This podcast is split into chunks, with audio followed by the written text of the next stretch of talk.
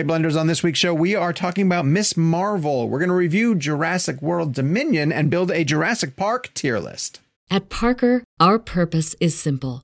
We want to make the world a better place by working more efficiently, by using more sustainable practices, by developing better technologies. We keep moving forward.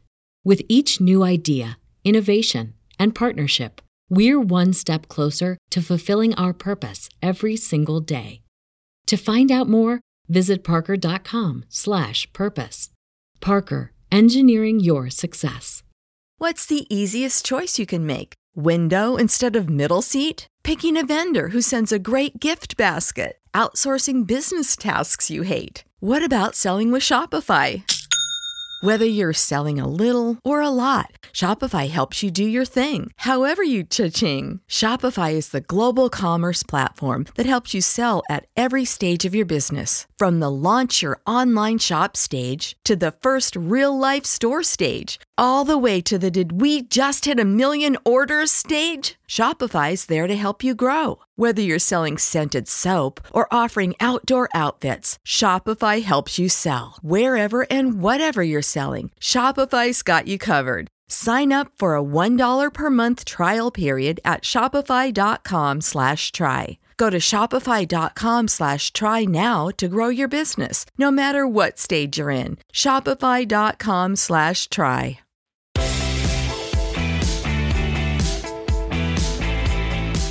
Hello, Blenders, and welcome. Welcome to episode number 217 of ReelBlend, a podcast that would pay Neve Campbell double of whatever she's asking for Scream 6. Also, I want to point out 217 uh, is February 17th, and that's my birthday. I like to make a big deal about my birthday, uh, even though we're months away from it. My name is Sean O'Connell.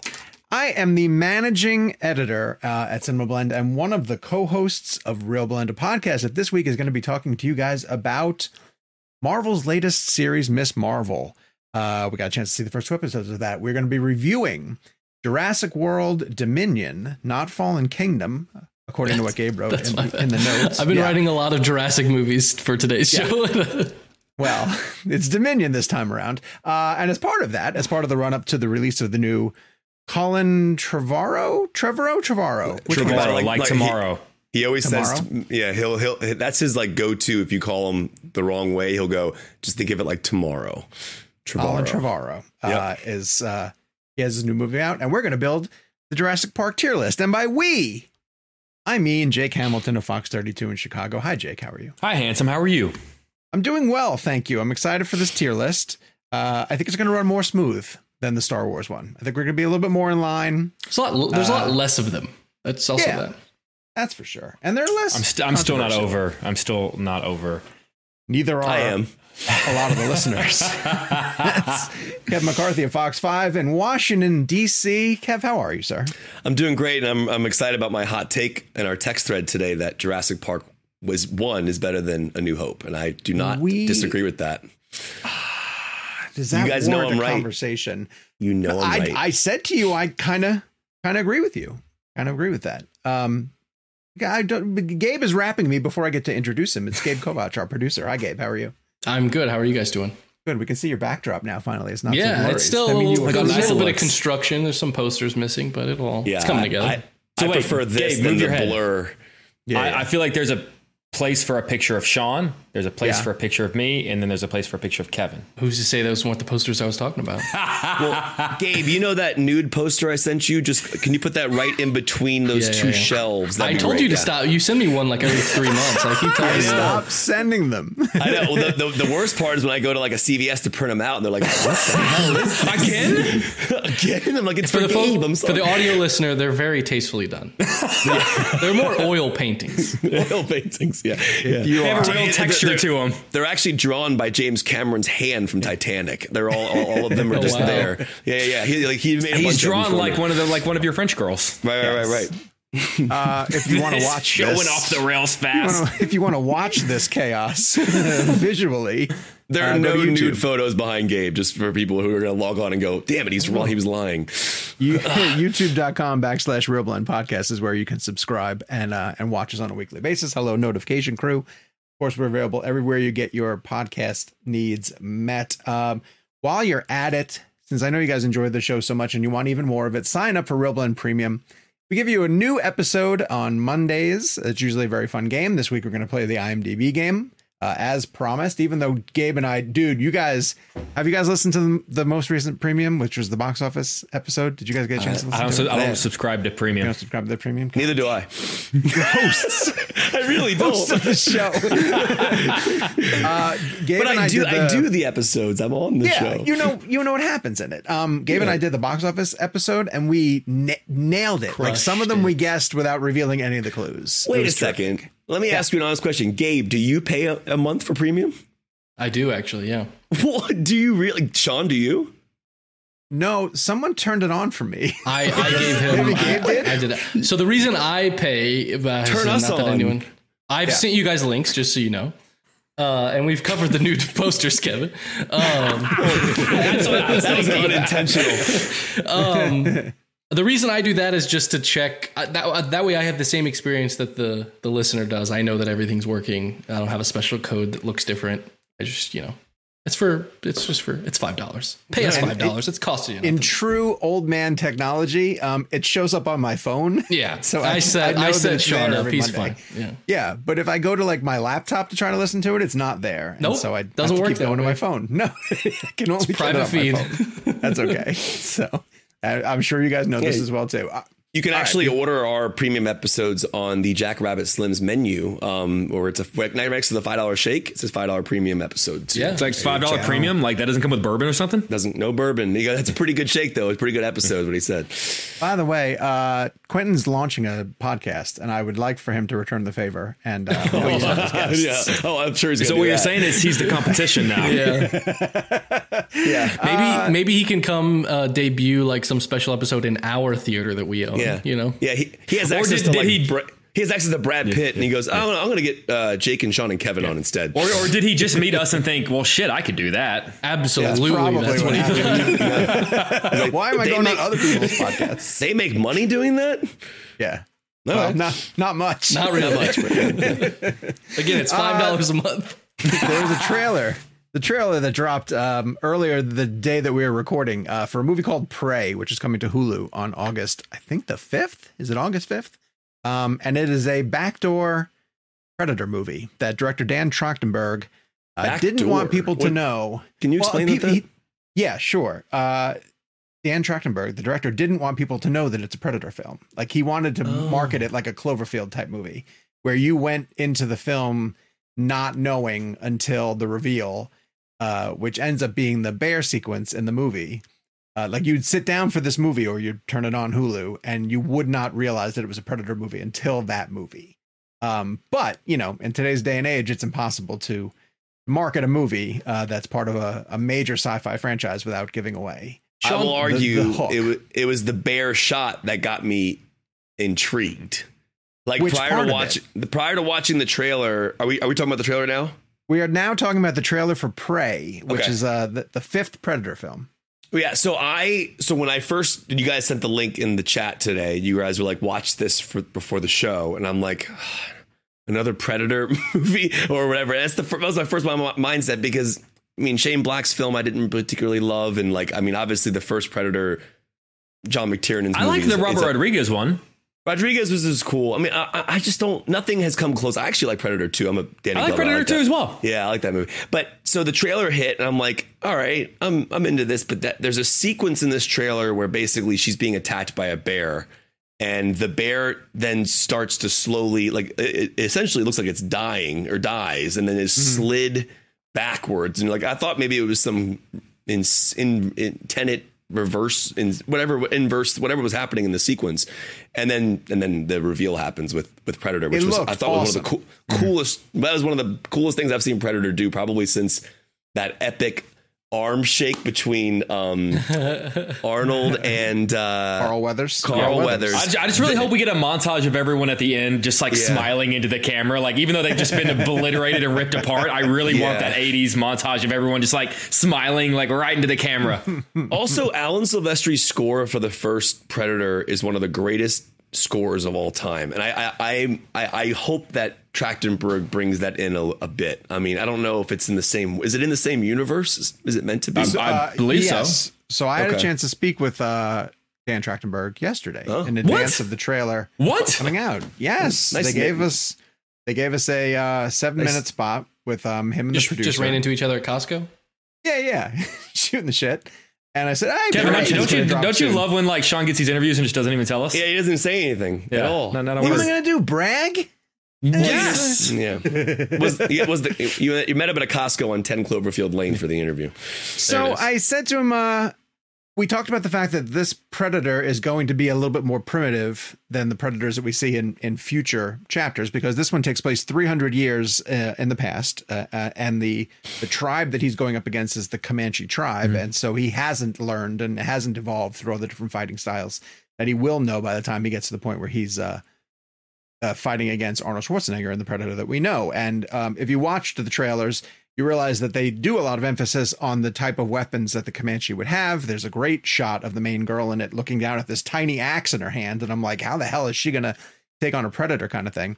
Um, he also revealed, oh, and he mentioned the fact he goes, one of the differences though, you'll start to see how different our design is, is that this story takes place in a different hemisphere uh, of our planet, which could lead to I, I got to go back and listen to it again. I, he might have used the word species, but like a different breed or species of predator that they're going to be introducing. But one really cool element that he told me in our interview, um, because I asked him if uh, the one thing that I thought was jarring when I started watching it was the fact that they spoke English, right? And I don't know But why I just there's gonna isn't there gonna be a Comanche, there is going to be a Comanche audio track, which is fantastic. That's available cool. That's that's honestly that's how I want to watch it because whenever I watch Yes. the trailer, the moment they start speaking English, I went, "Ooh, this doesn't feel right." right. It took me out of it all. Yeah, It- as it soon as it happened, I really thought that's threw me out. weird. Yeah, it Um, felt modern. So how's it how's it going to work? Is it is Comanche going to be dubbed over the actors and we'll read the subtitles? I think so. Now, now that think. I, I would, I would, I, that see to me, I That's would, less I, would- exciting. I, I know. I, w- I wish they would have done it in the in the language Mm-hmm. that they shot the film in the language, and and then every do- scene? and- yeah, and then just do English subtitles Yeah. because like dub, see to me. And I, and I know people have different opinions on this. I think dubbing looks bad. Like it I agree. always I can't bad. Get over dubbing. I'm with you on that, Kev. Every time I'd watch, like I remember, like when when Jackie Chan started getting like Ro- uh, uh, Rumble in the Bronx and Super Cop and all those movies were coming out here. Even like Squid Game, like I, I, don't, I could Yeah. never watch. I could never watch the the dubbed Squid. I had to. Oh, watch did they the- have a dubbed version? I didn't even know. I think there is. A, yeah, there, I think there is a dubbed Oh, version of. Squid Game. But I just remember like I just remember watching the like like Rumble in the Bronx for example and like and then the English dub was so awkward over the characters and I was like I just I, wish I wish I was watching this in the the language it was shot in with English subtitles you know I don't know. After a while, I can get past it. After a while, I get into the dubbing story. I can't get it past dubbing dubbing takes me out bit. it's too much but I the, I- the concept's cool I'm glad that they're doing this Yeah. I get And I can't- yeah you I can't confirm that they did. He just said there was going to be a, a, a way to watch it with a Comanche language track. And I don't Yeah. think it could be one of those situations where there's where there's so few dialogue scenes and it Sure. they Yeah. did shoot both Yeah. both ways. It could look pretty primal, and it's, it yeah. could be a lot of nature shots. I just feel like that's what that. I mean, again, we haven't seen it yet, but going back to it, if I were him, if I knew that we were going to be doing this, well, I guess this was was, was this originally a theatrical release, then put to Hulu, or was it always Hulu? I think it was always Hulu. It's one of those films that got trapped in the 20th Century Fox Disney deal because it is Okay. technically a 20th Century Studios movie, and I think Mm. that and and they'd been developing it since like 2018. Mm. So I think I think it probably got caught up in the purchase that Disney had for 20th Century Studios, and then they just never intended to release it, so they decided to put it on Hulu. Is it too also, late? To what start, a to great start the- title!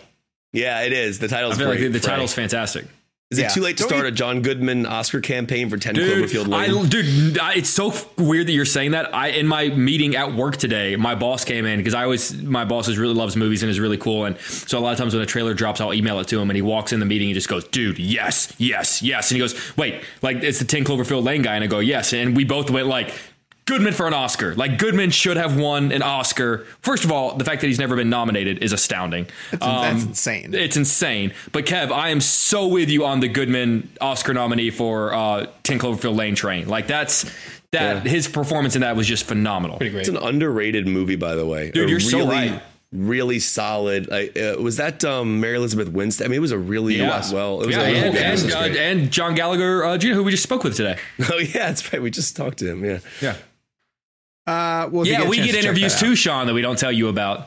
It's not as cool. It doesn't, that doesn't sound as cool. You as don't sound as cool. Director of Prey before his trailer drops. Uh, all right, so we're going to start shifting into Jurassic Park and Jurassic World because later on in the show, boys are going to inter- uh, are going to review Jurassic World Dominion. I haven't had a chance to see it yet. I'm going to see it tonight. Um, but we're going to begin our Jurassic Park tier list, uh, which means I'm turning it over to. Ooh, Gabe. look, it's the logos. Wait, where do you grab these logos from? Like when you grabbed the Star Wars ones, where do you take them from? So Tiermaker is the website we use. There was a lot Oh. of there's people make them all the time, and you can just go and grab them. Um, and so rather than spending like an hour building one myself, I just grab ones that people already make. Shout Um, out to Tiermaker. Thank you for doing that. Yeah, whoever made Thank this you. one, thank you. We aren't gonna we aren't gonna rank Camp Cretaceous on here. I could throw it in haven't seen, but we'll just disregard those. We're gonna talk about the films. Those are like really kid, really Yes. kid shows, right? Yeah. But Aren't I've they? actually, I just had not- heard it's fantastic. I've actually heard it's like very well done. Again, Okay. like I said with some of the Star Wars stuff that we've missed out on, Yeah. uh, sound off in the comments if you Yeah. recommend that you think that would like them, you think that they're worth this. If if if not, you know, it's whatever. It doesn't. We don't have to watch everything, but uh, yeah, we won't disregard those. We are just going to be handling the films, um, and we're going to kick things off with pretty easy one, Jurassic Park. should be, should be. pretty easy. All right, I'm going to peel back the curtain just a little bit. Uh, in that earlier today, we we kickstarted this game a little bit, and probably uh, it, due to the the controversy of last week's New Hope conversation, Yeah. we all just made sure that like, all right, we all agree that the first one is an S. If someone right? By came the in way, here, by the way, controversy for giving New Hope in A. By the way, I just want to clarify. Yeah. We have Yeah, yeah, yeah. controversy for giving it in a great grade. Uh, it's controversial. I'll say why though. And now we're going to talk too much about Star Wars. Watch that last week's episode. Um, it's a really good tier list. It's uh, I like it. it. No matter you know the things I disagree with. There were a lot of people that agree with you, and there are a lot of people that agreed with with Jake and I. So I'd say it's pretty controversial. It's controversial, but like it's not like we gave it an F. You know what I mean? It- I, it- I but, think like, it's but- controversial in the way that, like, if Michael Jordan went to the Olympics and won a silver medal, it sort of like, really? Like, I mean, yes, it's a silver medal. Okay, And it's, it's, an analogy. I, I think A is a gold medal. Anyway, S is like winning Jurassic everything. Park is an S. yes. Yeah. Let's stay on track. And I, I'm actually glad we brought this up because I, and you're talking about the text thread because I think this is an interesting aspect. So earlier on the, today on the thread, we, we we text each other hot takes all the time, and I, I meant this one, and I still mean it. And I, that I I think the original Jurassic Park I think is a better film than A New Hope, and I think and I and I know they're two different uh, playing fields, but I think they're actually more similar than people give them credit for. They're both the start of a franchise. They are both um, incredibly innovative pieces of cinema. Uh, th- Things that changed the way movies were made in terms of special effects and, and CGI and, and mixing that with practical effects. And I think while I think a new a New Hope generationally, I think Star Wars will overall overarchingly be a bigger deal. I think Jurassic Park could be put into a realm where they both are achieving, in my opinion, the same thing. And then at the same time, I would argue Jurassic just does it better because as as Sean said, Spielberg's just a better director than Lucas, and that's just not really a. I don't think people would disagree with that. So I it's don't. like, yeah. I don't disagree with that. I don't completely disagree, but I think I think what's working in Jurassic Park's favor in any movie's favor is when it's like a tight concept. Like when this is like Jurassic Mm-hmm. Yeah. Park is a very you know we're talking about bringing dinosaurs back to life. That's high concept, I guess, but like it's a pretty tight story. It's here are a few characters. We're going to put them in this situation, and because Steven Spielberg is Steven Spielberg, he'll turn in one of the most exciting things you've ever seen but you know, thematically, it's but, but hang on, brilliant but, but, but Star know? Wars has so much going on. Like it's a movie that is can still be great and still be S tier. But like I, I see if you're comparing them, why this one maybe feels like it's better because it's it's allowed to be much more tighter and sort of work much more easily. Yeah. I think. Yeah, and, and also that's at the fine, same but- time, Jurassic Park is not Spielberg's second movie. True. You know, like Yeah. We're has talking a about a decade of 20-year work under his under his his belt. Yeah, Yeah, I'm- don't. I don't know if like better is exactly the the adjective I would use. I I will say. I mean, like I Jurassic Park is. I, I've said before the movie I've seen more than any other movie on this planet, and there Yeah. are some days. I, I think people's favorite movie is a constantly shifting target. I, There are some days where I would say that Jurassic Park is maybe my favorite movie It of all perfect. time. it is perfect. So, It's so in, in, in your sense, Kevin, I would say that I I prefer to watch Jurassic Park over A New Hope. I'm not willing to step forward and say I think it is a better film, But I different, I prefer Jurassic Park over A New Hope. I'll, I'll say that. And, and if, you know, and I'm sitting here looking at this, like I would have zero issue right now with seeing Jurassic Park and Empire at that S tier. Like Yeah. they're both, they're both like, in my opinion, the best of the Mm-hmm. franchise, and they're the, and they're, I mean, as we said last week, Empire is. Uh, close to a perfect film as well, Mm-hmm. but Jurassic Park being on an S, this is a really fascinating discussion because, and we'll dive into this as we dive dive deeper into the, I almost said diaper, dive deeper into the uh, other films. But if you think about it like this, like this film came out in 93 and we all know that he made Schindler's List and Jurassic Park in the same year which is already an astounding Absolutely achievement. insane. but at the same time like you think about where we are now in 2022 and with Fallen Kingdom and Jurassic World and Jurassic World Dominion and Jurassic Park still looks better than all of them all every single one of them like Sean made a great point today in the in the text thread about the raptor scene in the kitchen like there is not a single scene in any Jurassic film since that comes close to that and not even scene. to your point, Kevin. Yeah. Not even like uh, in regards to because I know a lot of people say, well, it's because they used more practical dinosaurs, and the practical dinosaur, Stan Winston's work Yeah. in Jurassic Park looks better than the practical dinosaurs in Dominion. Yeah, there there are practical dinosaurs in the later films that look CG, and it's like Yeah. it, it- it's so weird. Maybe because maybe they're enhancing them with CG, Or but I mean, looks like, there's someone like right off camera, like like Yeah. twisting their arms, doing you know, it's a yeah. it's I was I was talking to someone the other day about this, and I, I always love love this because you you forget how many people don't follow the inside of, of filmmaking that like like we do. I was telling someone about how the T Rex scene was done in Jurassic Park, and they were like, "Wait a second, that was." Real animatronic T-Rex. I'm like, yeah, what they did was it was raining. And so Spielberg brilliantly combined CG when obviously the T-Rex is running. And then there's then the practical aspect of this like multi-thousand pound uh, animatronic that Stan Winston created, who obviously, you know, T2, everything he's done is incredible. But which you- came alive, which came came Yeah. alive like in between takes. But you know what it is? There, there's three little things about Jurassic Park that I want to mention real fast. Two, three tiny things that I think are so impactful, but they're so small. Objects in this mirror are closer than they appear. Changed. Yes. Changed forever because of that movie. Every time I look at my mirror and I see that writing, I think Yeah. Jurassic Yeah. Park. Um, second, smallest little thing on the planet, the little raptor's nail Yeah, that on the on the um, on the ground that's my favorite. so effective. And then third, uh, oh my god, where was I going with that? There was another one. Uh, I can't. I, it'll come back to me. But there were just cup so of many. water. I can't see a The cup wa- of water oh, with the. the water's good, and then the uh, you know what you know what I you know what I, that scene that kind of really mo- put me into the immersive quality of that moment was when he bites the tire when, she, when the dinosaur bite. Uh, is, is is the is the T Rex female or male? Female. Female. That's right. all- that's right. That they're all right, they female. Explain that in the beginning, and then Yeah. and then obviously Jeff Goldblum's theory. But but and it's fascinating to me when when when she bites the tire. In while that is, Um, I think I think it's a CG shot. It looks so awesome. Sean, Sean. Well, Well, there- uh, b- before we move on, though, I want to hear your thoughts on. Jurassic. I want to give Jurassic Park all the love we can because it's it's a perfect movie. I don't want to gloss Yeah, over and go, yeah, it's perfect. But I did. and John Williams. I'm not. So 93. Where was I in 93? Um, I was a freshman in college. So I wasn't. what was in the, vibe when it came out? Like it, it, like as a kid, it was the greatest thing in the world. But you're Yeah. a freshman in college. Like what is what is the vibe when a movie like this comes out? Um, I, I I mean I I appreciated it for what it was, and I I recognized that it was a really well done summer blockbuster. It didn't blow but you away. I wasn't as enamored with it. Hmm. Um, in gen, I'm, I'm not a huge. I don't really.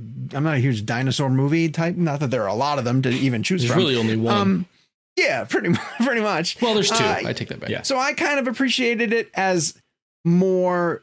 I think Spielberg is such a master of tension, and I think that he uh, dials up tension in this movie, you know, better than he does in so many other films that he works on.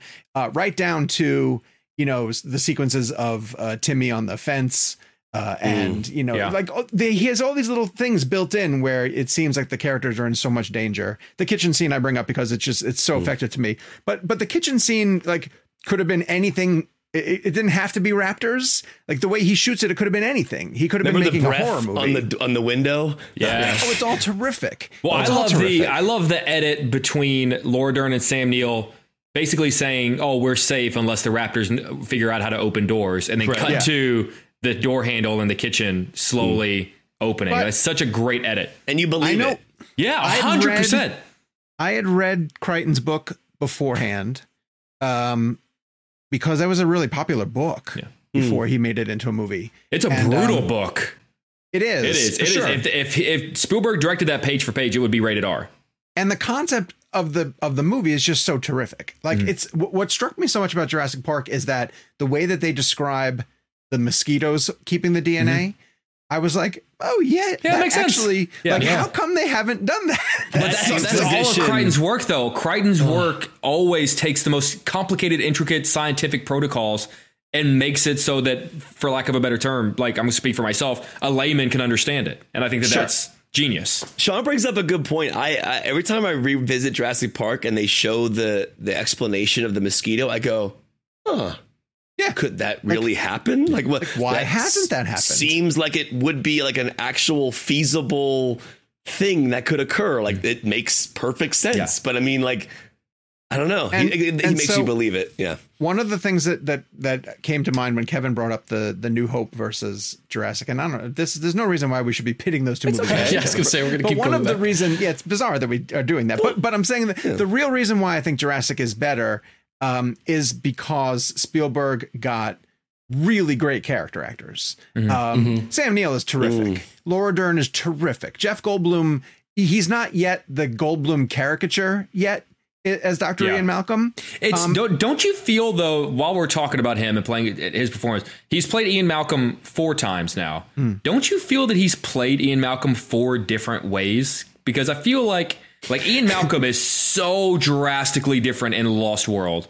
This is gonna be in, in He's Fallen more Kingdom and. Dominion. He's he's I- but I- like I in, do in Lost on World, he's to like Lost a he's like an action star. He's like he's Yeah. not like he's not even the same guy at all. To Like, me, don't know. uh, It's, it, do we want to get to the Lost World? Do we want to get to the Lost Yeah, World? why- Okay. Well, well, well, it as a well, I want to hear uh, what Sean's like the rest of the um like just that summer that it came out. Like it just it, it was just uh I mean, Um, because it, 'cause it was the highest grossing film of all time, right?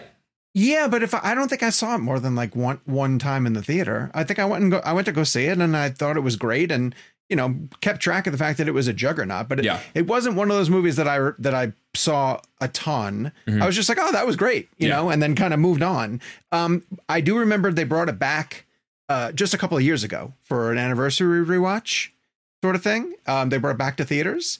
And I took the boys to go see it, and that was the first time I'd seen it on on the big screen in a really, really long time and was stunned, you know, again, just like how well it plays. Like, oh, that is a perfectly made uh, blockbuster, and the effects are unbelievably great, and I appreciated it even more. But at the time, it just was it was its thing.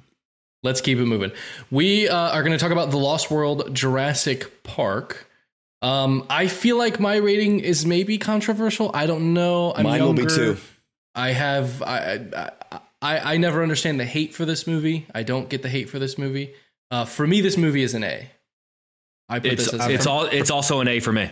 It's an A for me too. okay. It's an A- fantastic. it's a- I'm it's so It's, for it's, glad. me. it has it has quintessential Spielberg I- moments. the- it has I- great Spielberg moments. And I should maybe say that this is an S. The only reason that I don't say it's an S is that the Jurassic Park is just that much of a perfect movie that it feels weird. Yeah. like, like There's- that's. There's no other S. I don't this have any. I don't have franchise. any issues with, with Yeah. with this movie. Like I don't. I think I think the reason this is an automatic A is the Julianne Moore scene on the Hanging off on the the, cliff? gla- on, on the See, for, glass. for me, it's the uh, the Raptors in the grass. But like you're right, the like but like that's the thing that there are multiple. Even like the opening with a young girl and the and Vince like the Vaughn little- is awesome. Yeah. I love Yeah. Vince Vaughn in it. Hell, I think bringing them, I, I, and I know that Spielberg rushed them to the mainland because he wanted to do it. You know, I know that whole story Yeah. that they were going to save that for the third one. But I think the dinosaurs in San Diego is terrific. Oh, terrific. fantastic! I thought it was great. It's terrific. Yeah, and that, and, and there and it's and you know what this is the last jurassic movie that still has scares like there are moments that are actually kind of like the dinosaurs are still scary there it's more of an action series now but like there was a time when we actually were scared of these things like the raptors scared Yeah. the shit out of us and and there there are some really scary moments I liked the, this. the daughter doing gymnastics. Yeah. I thought that was great, I but they, that was they great. set it up early, and that and, and that beat where he goes like, "They cut you from the team." So the, I, yeah, yeah. I have the, a question. The note that the note that people have about Goldblum's performance, though, I, to me that always made sense because to me he was changed by the events of the first Yeah, film. yeah. Like to me, you know, we talk. It's supposed to scare the shit out of you. Like he nearly died in that Yes. movie, and that scared the shit out of him. And he's like a dad in this one. Like Yeah. it felt like he was. He, in I the don't- first movie, he's kind of a playboy, you know, Yeah. whatever. And in this, it felt very much like he under he has a new appreciation for life and death, and he's also like responsible for this Yeah. person. And to me, it never it, it felt like that was what his character evolved into. Mm-hmm. Whatever Jurassic World does with him is you know Yeah, I did. Neither I don't. there, I don't but- dislike. I actually like him in Lost World. It's more. It's more. Uh, it's more the Lost World movies that start kind of. Um, I'm sorry, the Jurassic World Jurassic movies World, that start losing me in terms of his performance. Okay, question for you guys. Um, okay, I, off the top of my head, I can't think of any more than Temple of Doom and Lost World. What are other sequels that Spielberg's done from his films that he started? Uh, he didn't. He hasn't. Ha- he doesn't have a lot of like franchises other Yeah. outside of that. Is is what's the better sequel from the Oh, in- original? okay, okay, Raiders, Lost World. Raiders, Say Raiders, the Temple, or Jurassic to Lost Though, World? Though, would- do you consider? I mean, Temple is technically a prequel. yeah, So, Yeah, so it's the second movie. It's a that I second mean. swing movie. at it. his return. I, I I love them I, both. I I do Raiders Temple. That's my favorite. Same, but I also because I, I do think Temple is better than Lost World, but I also think that they're both very good sequels. yeah, I Uh, struggle to see it that way. I guess like I like not like agreeing or disagreeing with you. I struggle to compare them. Like to me, they're just they're different. I'm just thinking of the jump, like from a highly successful film Yeah, I and then love doing a them both. second film. Yeah. Has he both. not done that only twice ever? Well, because he doesn't do a lot of franchises, right? Like he's he's got a Can't lot think of, of other sequels he's done. Why am I? We're, we're probably blanking on a very obvious Spielberg no sequel, but I can't. The reason why you're blanking is because if you think Back to the Future, that's obviously Zemeckis, even though Spielberg's Yeah. name is on it. Um, Transformers. but he just- terminals. oh, the terminals. He did, he did the terminals. Oh, Yeah, terminals. Jaws, Yeah. Jawses, Jawses. Bridges of Spies. catch me again if you can. Majority Report. we're, we're glancing the over Kevin uh, mentioning that like that sequence is Julianne Moore falling I gets referenced a lot, you know, and everyone's like, "Oh, it's so good." But you have to go back and and watch it again, like beat for beat. Like it, Yeah. it is so expertly I would argue that- crafted. that that sequence is just as good as anything that they did in one. The crack. Like, that's- that's the sound. It's Might when it comes better. to tension, uh, might be better. be You're better. right. It's Might be better. I, can't watch that without feeling tense in my Yeah. shoulders because It's it's, so good. And it's a sequence that literally any movie at any time will throw in. Like they'll be like, "What if they're standing on a plate of glass?" Like they just like you know, it's Yeah, yeah, yeah. It's it's it's that's how good it is. That's how well it just kind of uh, basic it is in and genius it is. Try not to hate me here, Gabe. But one of my, oh, one of my, so you know, I love the Fast and Furious films. I loved the one in Furious Seven with Paul Walker. Okay. he is a similar, like over a cliff. I mean, it had to be an homage to. Oh Lost yeah, oh, World. oh 100 percent. It's And- the same. but- It's a long bus and everything. awesome scene. Yeah. Yeah, that. and I don't mind it. I think scene. that's what I. That's kind of what I was getting at. Is it's so good. It's so iconic that like You know what? No I one else can one use out it. there too. Go ahead. I want to throw uh, "Live Free or Die Hard." There's a scene Mm. where Bruce Willis is with uh, I like that movie a lot. Maggie Q in the uh, is it Maggie Q? Uh, who's in the uh, elevator shaft, and um, they're fighting with each other on the the van that she's driving. It might not be Maggie Q. I don't think it is. Live free or die Although- hard. That's the one. Live Free or Die Hard. Let me look. I'm looking right now. Uh, keep vamping. Keep talking. Maggie Well, Q is in the movie. I just don't know. What, I don't remember the scene you're talking If about. If she's though. in the movie, then then it is her for sure. Yeah. she's making Justin Long uh, type something on a keyboard in order for uh, to, to get the system go back down. Intense and action. Willis Willis drives right at her with a truck, and Yes. he hit hits her, and she's holding on to the uh, hood of the car, and then they end up in an elevator shaft. And it, it's so it's the two of them fighting around a car that is slowly falling because it just keeps getting caught up in the in the cables of the shaft. Uh, and you know, at one point he falls through the van and lands on the windshield, kind of thing.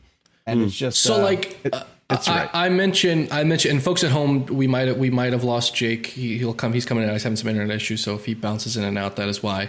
Um, I mentioned like, okay, maybe this, maybe my, I thought maybe our opinion, our shared opinion, was gonna be controversial, and this isn't everything, but like looking at like the IMDb rating, it's a six point five for the Lost That's World. crazy. It's like who, why, like why, why Spielberg is this a doesn't, thing? doesn't love that movie either. Weirdly That's enough, fine. No Really? filmmaker, no filmmaker really loves Yeah. their work. oh, It's interesting. I never heard him whatever. talk about it. I'm pretty sure he's like commented on how I I don't want to misquote him, but I'm almost certain Spielberg's been pretty vocal about like Jake could probably talk to it about it too, but like he's talked Hmm. about.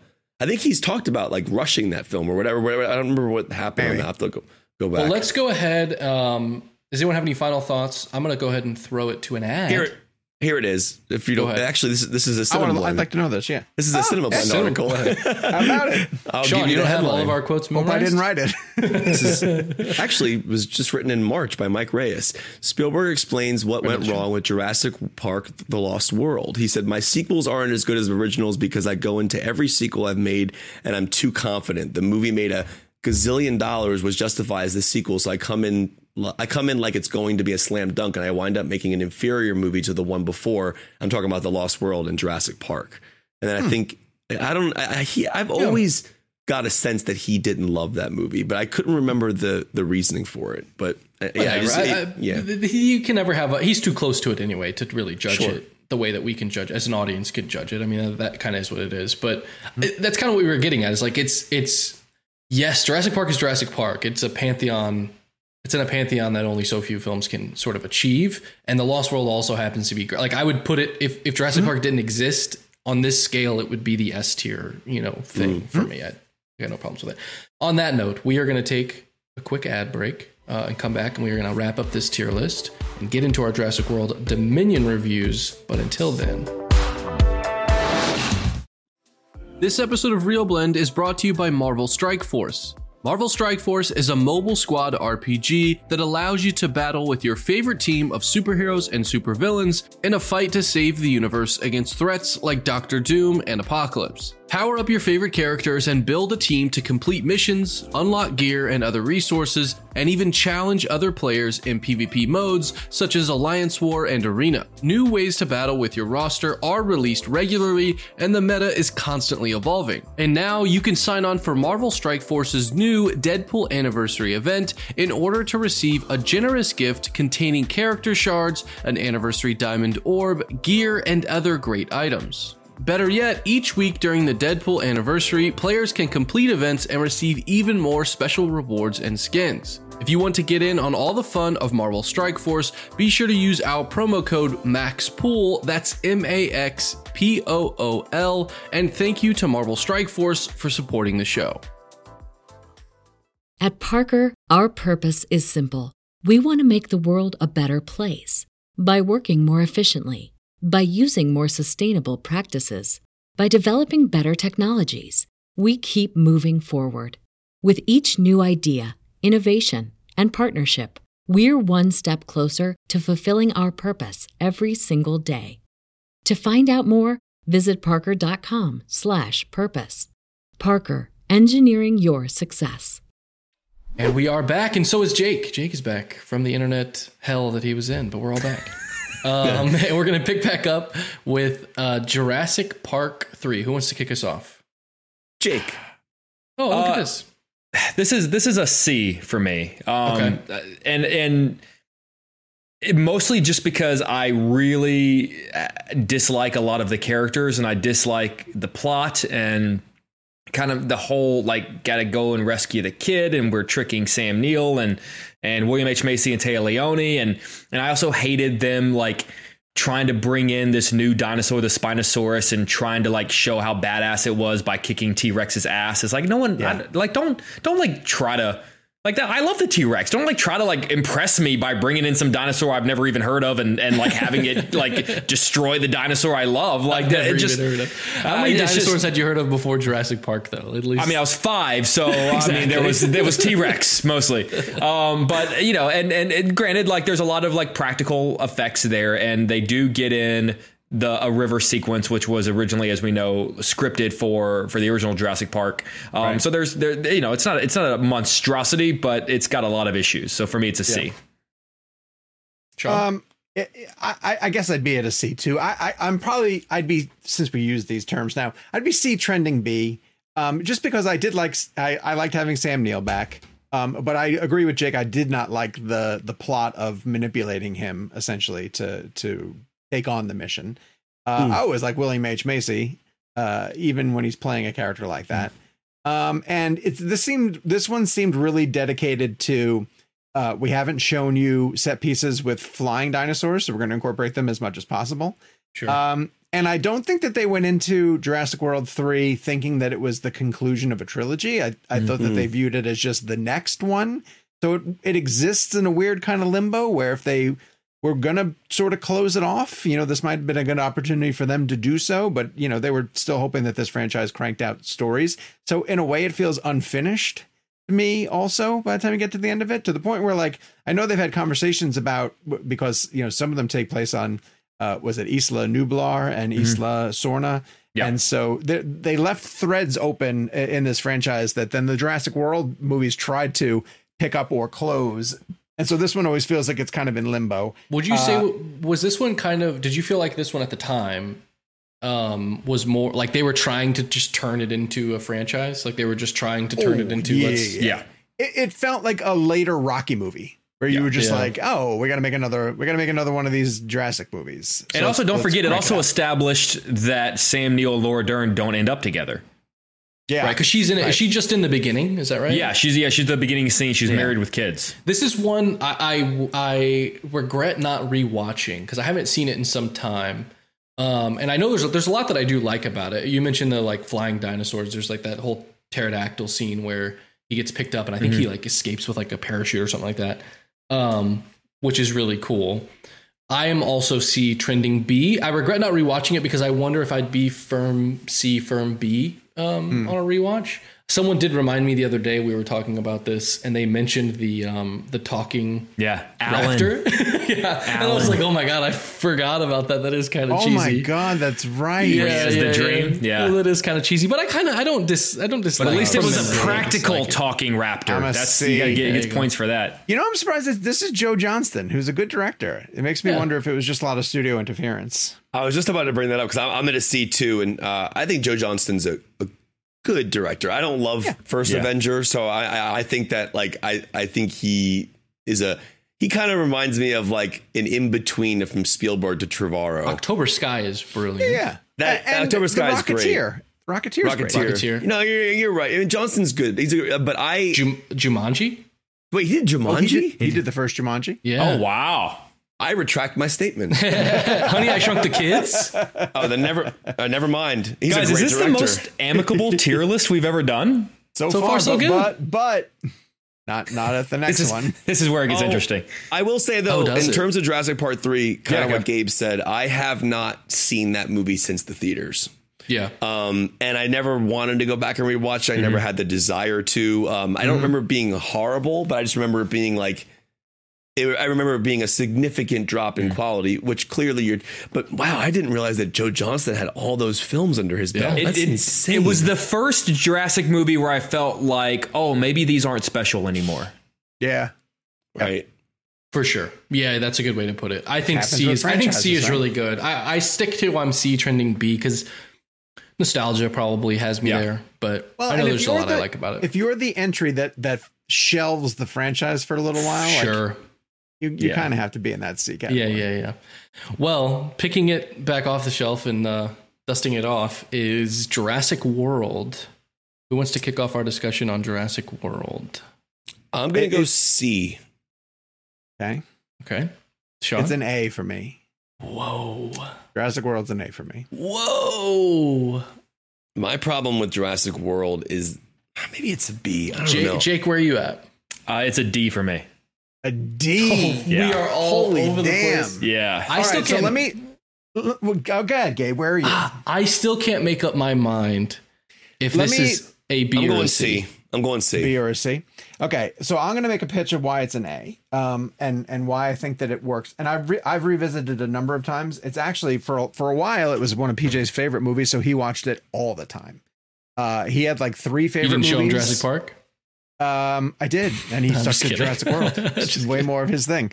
They Um, have cell phones in this one, Dad. it's you know it's tough bringing a, a franchise back from the dead um and i i really liked the idea of uh they got the park up I and think running the key to this one they running used successful a they used a mosquito, right, of Spielberg's blood. That, had- that was how they brought this one back. it should have someone should get a mosquito of That his would have blood. been a better idea, around. actually. keep it around They Um, cloned so him. I like the idea of the of the working park. I like the, the and so the when you go through the park and it's Disney esque with its um with its different rides that is going on and the monorail going through and the and the water exhibits and and having a bit of a SeaWorld aspect to it. I really But enjoyed that that. CG though. Well, but beyond this, I'm not. I'm just focusing on the story itself, um, because I'm I'm a little more story driven uh, in terms of how it worked. I liked uh, the concept of. There's been critiques leveled at Bryce Dallas Howard and uh, Chris Pratt's characters that neither of them are likable uh, over the course of the Jurassic World franchise, and it works fine for me in the Jurassic World uh, series where Judy Greer ships her kids off uh, and Bryce Dallas Howard being this aunt who's super busy uh, and doesn't really want to deal with them and just sort of says, "Hey, go enjoy the park," kind of thing. I was okay with that. Like that's fine. You know, you're self-centered, you're a workaholic, you fought to get to this position of leadership in this park, and you don't necessarily want to babysit your your sister's kids. Uh, so that all worked for me. I really like Chris Chris Pratt as Owen in the first movie. Um, and I know he's doing a Harrison Ford riff like Chris Pratt kind of does. Um, but I really liked, for Indy. Yeah, maybe, maybe that's the case. But I liked what they did with the Raptors. I liked the fact that he was able to somewhat train them. Uh, there, the, I think the shot of him riding the motorcycle with the Raptors running alongside of him is actually really cool. Um, I think that the the ball scene with the with the kids in the ball as they're getting knocked around from the dinosaurs is cool. Like it has good set pieces. Um, and the conclusion, you know, the the return of the T Rex to me was was great. I thought it was a really great return. So I, I could probably go down to B, but I really do think that when you're bringing this back and you're trying to ramp it up, but you also uh, need to to extend it and go beyond it, I thought it succeeded uh, far more than it failed. So I'd be Yeah. I'd be in an A. A lot of what you But- said, though, I mean, like, I do like a lot of those scenes too. Those are just sections of a film that I think work. But I, and again, this is just you know from from, from a purely technical standpoint, I am taken out of that film way too much. Um, and what astounds me is the time frame between Jurassic Park and Jurassic World, and how Jurassic Park just looks a thousand times better. And I, and I think that is an, a fascinating thing. I'm not saying that the tech or the CG needs to qualify a bad or a good film, but if your immersion is disrupted from bad CGI, when you've already seen great versions of this from uh, however many 15 years, whatever how, was it 20? How many years later was this from Jurassic Park to this In in oh oh you mean in the real world? in real in our life? 20 plus 20 because Right, because yeah. because Fallen Kingdom was the 25th anniversary of Jurassic Right. Park, so it would have been like 22 what, or something like what CG looks bad specifically in Oh, Jurassic think- World? Like I what mean, the- stands the out? First one that comes to mind is that awful sequence in the in the in the water in the beginning when they're showing or Uh, when they first get there and that thing comes out of the water and like bites or kills something. I don't I don't remember yeah, this. yeah. The, two kids are watching it. I just I just sat there going, how does a movie 20 plus years later look worse than the original? I just don't mm-hmm. understand that. And I, and and I to me that is a massive problem. Like I don't I mean like you already are set into a standard from a film that came out 20 plus years prior. And I'm not saying it has to be the best story or the best characters or the best performances, but I Spielberg uh, I would would argue would probably argue that immersion is the key to storytelling, keeping your audience in that movie and suspending their dis- disbelief and not letting not reminding them they're watching a film. I was reminded constantly during Jurassic World that I was watching a movie. Right. See, and I think the argument might be made that the studios would say 20 years later, the tools are now this. So use the tools, whereas you would like to, them to go back and use the 1993 tools. Well, necessity is the mother of invention. You CG should be. I say this all the time. If you open up Paint and Microsoft, whatever, right? There should be like a bunch of tools at the top there with colors and fonts, and then maybe a CG button.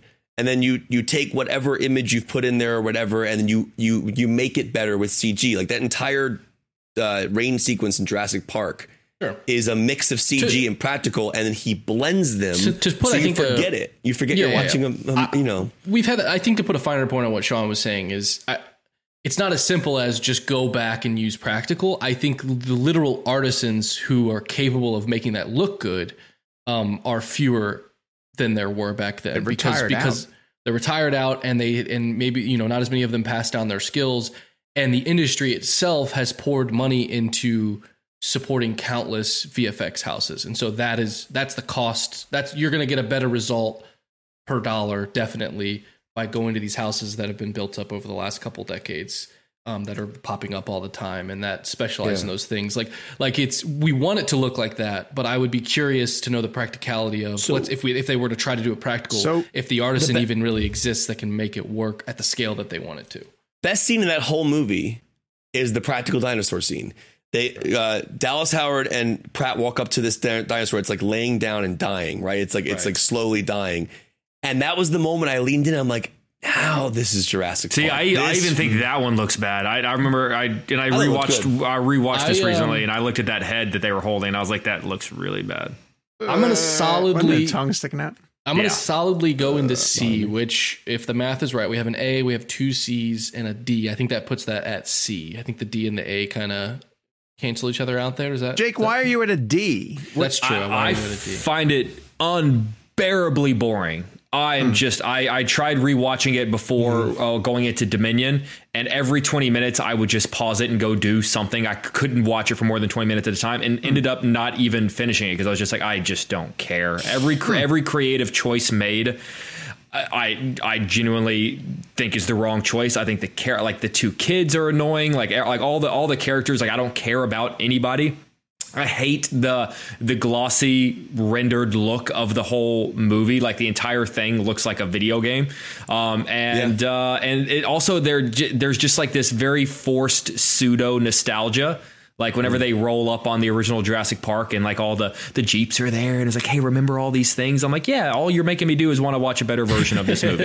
Right. Um, I just I I strongly disagree with every creative choice made in this movie, and and the worst part of all is that I find a, a- there is a Jurassic Park movie that exists. Like like say what you want to about Jurassic Park three, I could sit down and watch it beginning to end probably Yeah. right now. Jurassic World, I literally would want to claw my eyes out if you made me sit down and, and watch that from beginning to end. I'm not. In, I'm not in that camp about how, but I don't disagree with a lot of what you said. But like, I do like Pratt and Blue. I like that story. Mm-hmm. I like that arc. I like the training of them. I like the Sure. hand gesture. I think there's a there's a really cool aspect to that that I think really does work. It's I think even on the like to, to on the flip side of that, whenever I saw the trained raptors running alongside him on the the motorcycle, it really made me go, "Oh, maybe there really was no more story to tell beyond Lost World." I mean, like at this shot. at this point, you really are, and I get it to a certain degree. They of course they're making up stuff because that's what these stories are. But at this point, you really are just making up stuff. Like it like there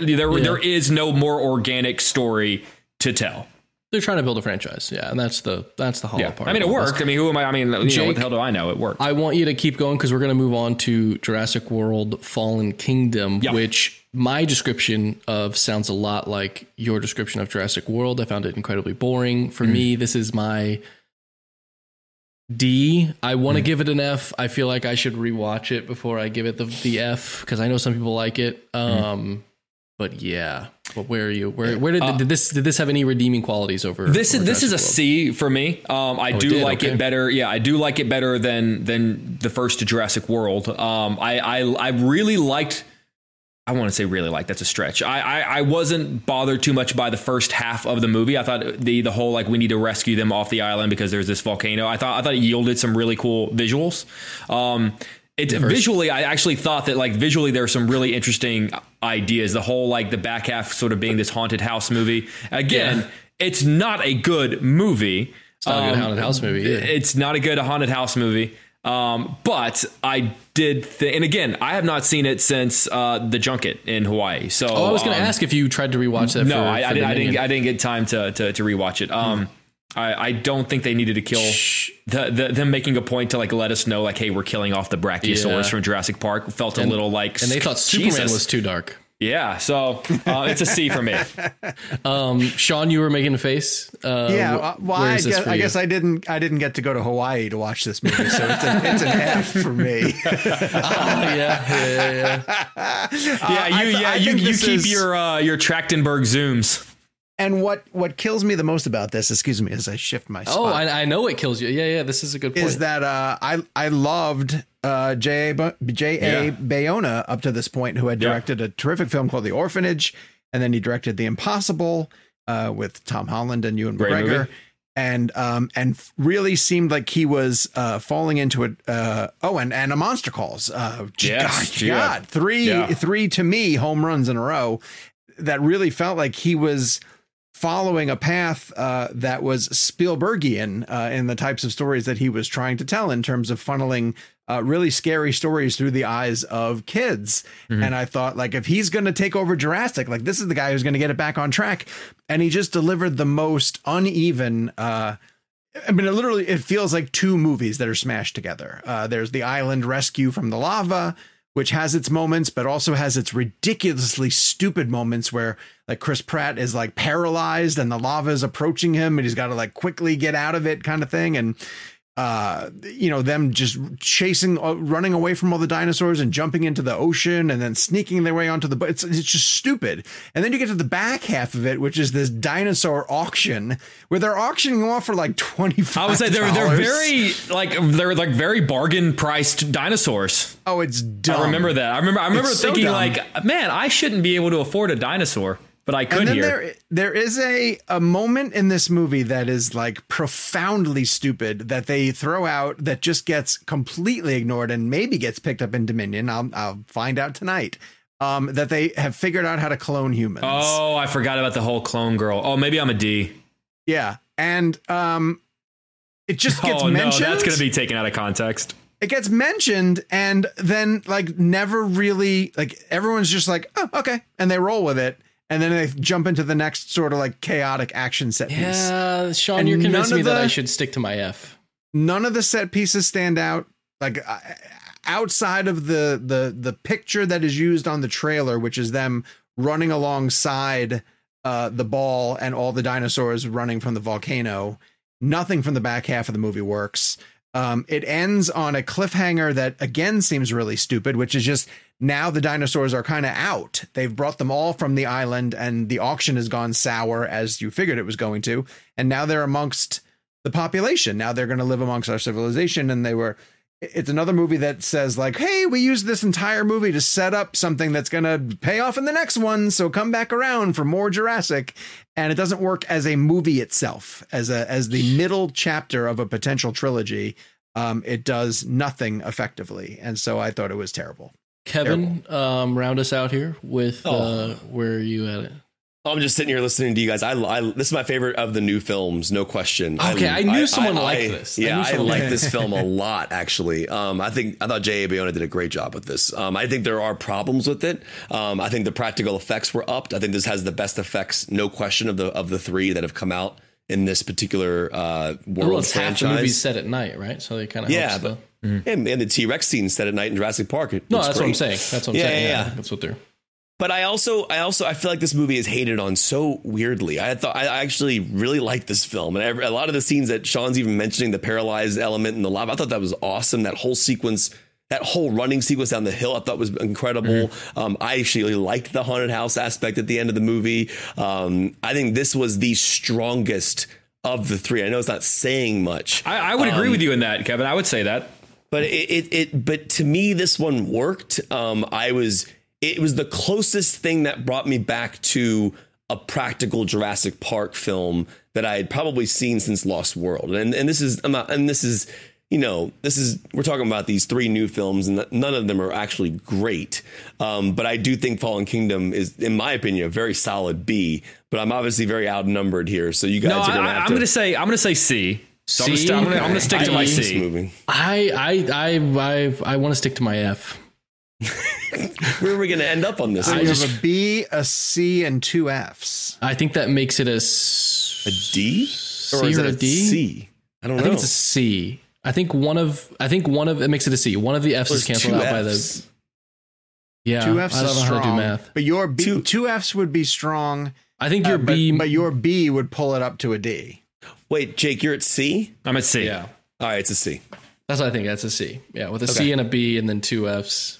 It's Okay C. with that. I, I'm really fast. I mean, this is just the law of averages, I guess. It's also the working best- out here. You don't It's also think the the, two logo the two of the Fs don't It's cool pull it looking logo. down? The two Fs don't pull it down to a D? I would think so, but How do you average that? I, I know, don't it's hard. It's a lot. It's a lot. If it's a if the B and the C, I, I feel like C is probably where we end up with a B and a All C right, and, and I'm two gonna- Fs. I'm I- I'm, I'm F trending forget- D. But it's not an Forget F. it, You guys they're are all you guys are really harsh on this one. I, Maybe, maybe it's not an F. I- Maybe it's not an F. That's fine. I did not like that movie. Um, It's I did not like it. we are going to. th- This is our tier list as it stands right now. We are going to back out of the tier list segment, and I'm going to toss it over to Jake and Kevin to give their thoughts on Dominion. Sean is seeing it tonight. The way the timing worked out, so um, in their reviews, Kevin and Jake will will will give their tier ranking. But next week, Sean is going to come back around. He'll let us know his thoughts. Um, and myself, I haven't seen it yet, and we'll we'll average that out, and we'll finish off the tier list in a segment next week. Um, but who wants to kick off our review of I'm gonna Jurassic lower my World volume. Dominion? I, I'm here's what I'm saying. I and I don't really want to spend too much time talking about this movie because I I, do not like this movie at all. It's bad. Um, I I this kind of falls back into the category of that first Jurassic World where I just found it to be unbearably boring. Um, the the hook of bringing back the original actors uh, fell apart for me pretty quickly because it, it doesn't really like the script doesn't service them at all. It doesn't really give them any great moments, and to a certain degree, it really kind of feels like these actors kind of forgot how to play these. Like they just feel like it kind of feels like Sam Neill, Laura Dern, and Jeff Goldblum all just showed up to be in a Jurassic film. Um, the it, the whole concept of of um, dinosaurs have now taken over the planet, which doesn't super make a ton of sense to me because there weren't they they didn't get that many dinosaurs off the island to begin with. So I don't understand how they've now dominated the entire planet. The time jump, I guess, is how they explain it. I Yeah. don't know. Um, but you know, the again we we go back to like the dinosaurs aren't scary anymore. They're they're just these they're just these CGI action scenes. And honestly, by the you know what's you know what's such a bummer. And then I'm then I'll stop here. I I rewatched they they released a few months back um the the prologue of this Yeah. film. And I rewatched that this morning. And it is actually really great. I loved, even though it's still very CGI, I love the whole like go taking us back to the Jurassic era and watching the mosquito and then the the drive through sequence. Like the T Rex looks incredible in the drive through sequence, and that's not in the film. And I'm sitting here watching this sequence this morning, going, "How is how did you cut the best part of the entire movie?" I is. just I think it was very much for me it was the quintessential like jurassic nail in the coffin for me with this series like unless they have found a way to They need to, to make them smaller. It sounds like. Like, yes that's- that- that- that's you're, you're, that's you're absolutely right and that's the reason park and the lost world work as well as they do is they're very intimate stories. Like they're you know they're about the people as much as they're about the dinosaurs. It's a tight claustrophobic setting. And uh the you know there there is that line that i hate and kevin i think you hate it too. Bigger why do they always have to go bigger? That's you're absolutely right. Why do they? Like just He- just yeah. just tell the story. So kevin i'll let you go from is there. no Goldblum is literally telling you why the movie's bad in that moment. like, like he's almost commenting on where we are in, in filmmaking. Um, yeah, I mean, I, I'm first of all, when you re- when you release a prologue, like Nolan does this all the time. Um, with Dark Knight, Dark Knight Rises, like it becomes the beginning of the film, um, and that's kind of what I was anticipating. And and that opener that Jake's referring to, the prologue, which you can find on YouTube, is better than anything, any single moment in Dominion. What is frustrating to me is the opening that they chose to go with. you and i is- looked at each other I looked at Jake at one point and I said, "This has got it. This is a joke, right? Yeah. Like we have, I, I- think, I think we were movie like, yet. what, wait, what is this? It is. I want. I'm not even going to say what it is. We're not Sure. in spoiler territory, but if they had just opened the film with that prolog Mm-hmm. I feel like the the setting and the tone of the film, like we were we were thrown off about the film the minute the film started. Like it was just that bad. Um, and I, I didn't understand what happened there. And I couldn't also really wrap my mind around how disinterested I was in the Dern Neill storyline. Like I these are characters that this was the whole hook for me. It was going back to these characters and having them come back in a way that was uh, important to the story. It just felt like they were just thrown in and just kind of not treated as the iconic legacy characters that they are. And I get that a movie's not supposed to treat the characters because the world of the movie doesn't know that those movies exist, but it's it's one of those weird things where it, you sit there and you kind of face palm and you go, how how do you mess this up? And like at the same time, there, uh, Colin Trevorrow talks about how this movie has a ton of practical effects. I mean, the whole thing looked CG to me, it looked like Yeah. a video game. Like Jake And honestly, the, the, the practical effects look. There was a, a baby Goofy. triceratops Yeah. in this movie that I looked at and went, "What the hell is that?" Like it looks like something I could have bought at Walmart. Yeah, when I was a kid, I used to go to this museum and they would have like a person there that would do puppet on Yes, their hands. Like that's what yes. it reminded me of. Oh, wow. Um, and it's like, it, I just find it, it's, it's so frustrating because this is not something I want to dislike. I, Mm-hmm. I am all for this. I love the idea of these characters coming back.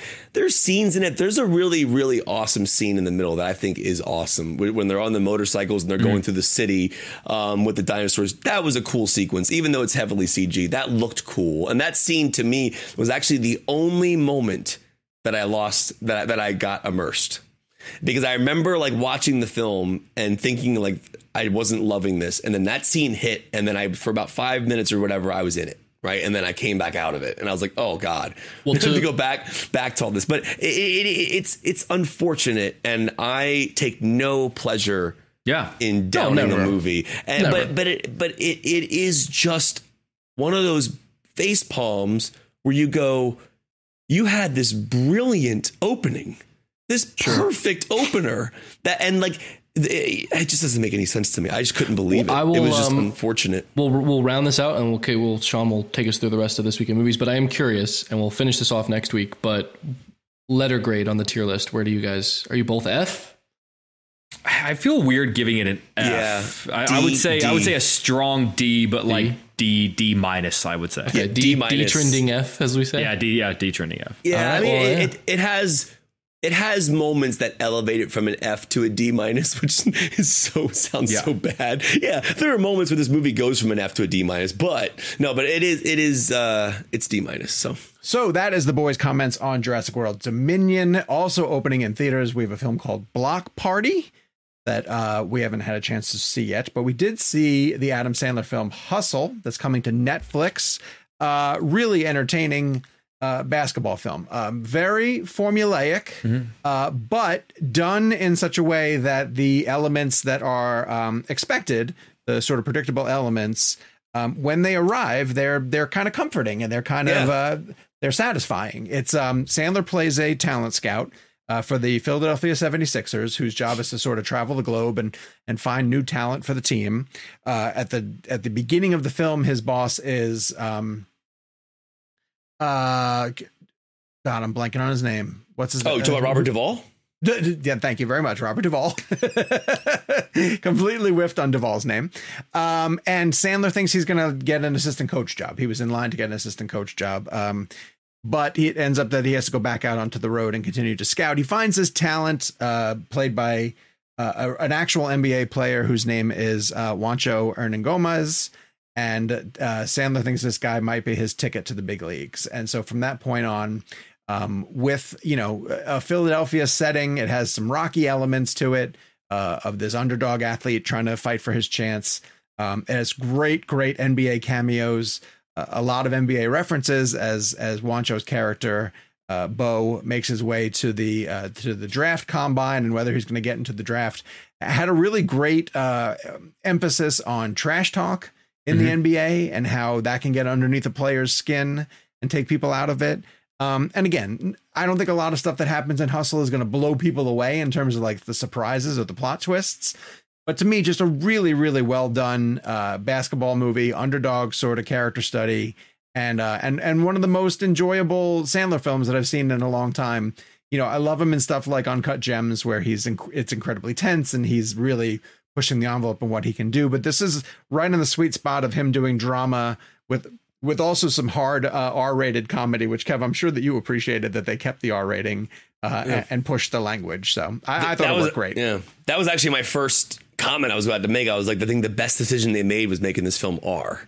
Yeah. because like the trash talk on the court and the real human Mm-hmm. aspect of the story is like it, it, it- a PG-13 version of this would have felt even more formulaic. Like this Yeah. actually works because it feels more realistic because Yeah. the, the rating, in my opinion. I think the rating is like such a smart move. Also, I don't I'm not familiar with this composer, but I want to shout out this guy's name is Dan Deacon.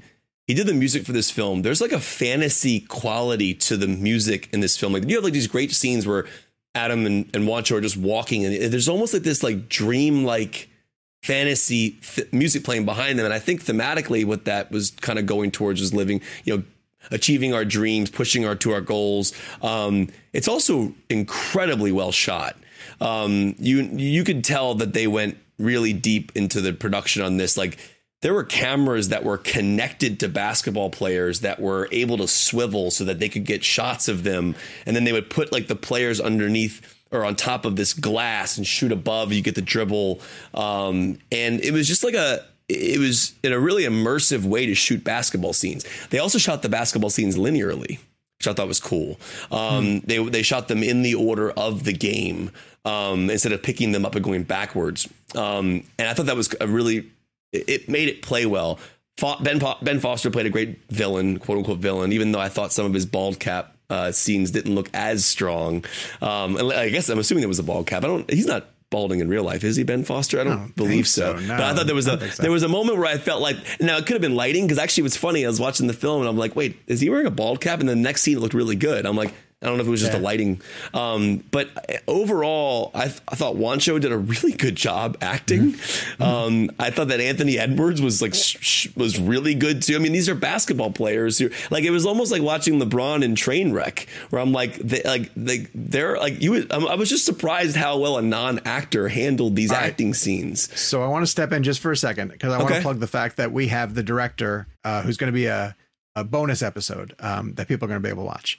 And one yeah. of the things we talked about is uh, these athletes being really good on camera. Yeah. And he mentioned the fact that like after every game they have to do these post game interviews. You know, mm. so they're constantly in front mm. of mm-hmm. microphones. They're constantly in front of the press. That's constantly in front of people playing. Um, and also with NBA players as opposed to like um, football players or even base on a baseball team, you might get one or two stars, right? Like with basketball, you're front and center all the time. You know, they're marketed on their face, they're marketed on their recognizability. And so part of the reason why people like Shaq uh, or LeBron James or Jordan, you know, make Barkley. the transition, they make the jump to, yeah. uh, you know, to television personalities or movies is just because they are, they tend to be really charismatic people. So, and you're right. They, Juancho stood out so well in the movie. But I remember like seeing like like LeBron in Trainwreck. I'm like, that dude is a legit actor. Like when you put a good director, like that's why because I didn't love Space Jam because I thought he was really super cold in Space Jam because the director I don't I don't think the direction was as good as obviously what, what Judd brought to Trainwreck. But like Anthony Edwards and Juancho and Kenny Smith, I mean everybody's like really solid in this. And there's also you know as, as formulaic as some of the dialogue gets gets to I thought it actually said a lot about life, about your about being stuck in a position and not feeling you've ever done enough. And I know these are all themes that we've dealt with in films, but the way Adam sells these dramatic moments, I mean, I think he's one of our one of the best actors working today. And I and I think that everyone thinks about like, oh, like again, this goes back to my argument about comedies. I think he's brilliant in comedies and drama and Uncut Gems, obviously, is, is and PTA's Punch Drunk Love. I mean, he really has a phenomenal range. But there's even something, something about, like Clicked, which is a more right. more on the comedy side, but like Clicked, he's fantastic. Yeah, there's there's just something about like even like these quiet scenes of him at home with Queen Latifah, mm-hmm. um, and then the daughter being a filmmaker. I just kind of I don't know why I just I dug Hustle way more than I anticipated mm-hmm. to, just because it just seemed like a film that was I'd seen before and I was like, the R rating to me is the key here. Mm-hmm. That's the key. Think you liked it too? Yeah, I mean, you guys perfectly nailed it. Um, I would put it in that category of it's a very good version of a movie you've seen a thousand times before. Yeah. But um, I very much enjoyed it. There's, there's, very few massive any kind of like faults there. Um, very well done, well made, and you're right. It has that edge to it that made me kind of go, "Oh, this is this is this is still something special." Even though it's for, you, you can be formulaic and special at the same time, mm-hmm. and I think mm-hmm. I think this is. Yeah. All right. We also I mean, want to mention Gun is the exact example of that. Sure. Sure. Yeah, right. yeah, yeah, absolutely. Yeah. Um, we want to mention Ms. Marvel, which is the new Marvel television series that's coming to Disney Plus. I believe. I, I believe we're only getting the first episode um, dropping this week, uh, but Wednesday. Marvel showed us the first two, and so um, we just wanted to give our thoughts on on how those two played out and what we can expect for the rest of the season. Uh, my my review starts and stops. Well, I guess that's not true. I was going to say it starts and stops with uh, Iman Vellani, who I just think is going to become a, a massive breakout star uh, and probably become the heart of of the MCU moving forward. She gives off uh, underdog Peter Parker vibes uh, throughout the course of. She worships these superheroes. Mm-hmm. Uh, she lives in Jersey City, which is an, on the outskirts of of Manhattan. Um, it's fun to see a, a television show shown from the fan perspective of a teenager who's Yeah. living in a world where the Avengers are characters. uh, there's one whole plot of an episode is just her trying to get to something called AvengerCon, uh, which a teenager probably in the MCU would definitely want to do.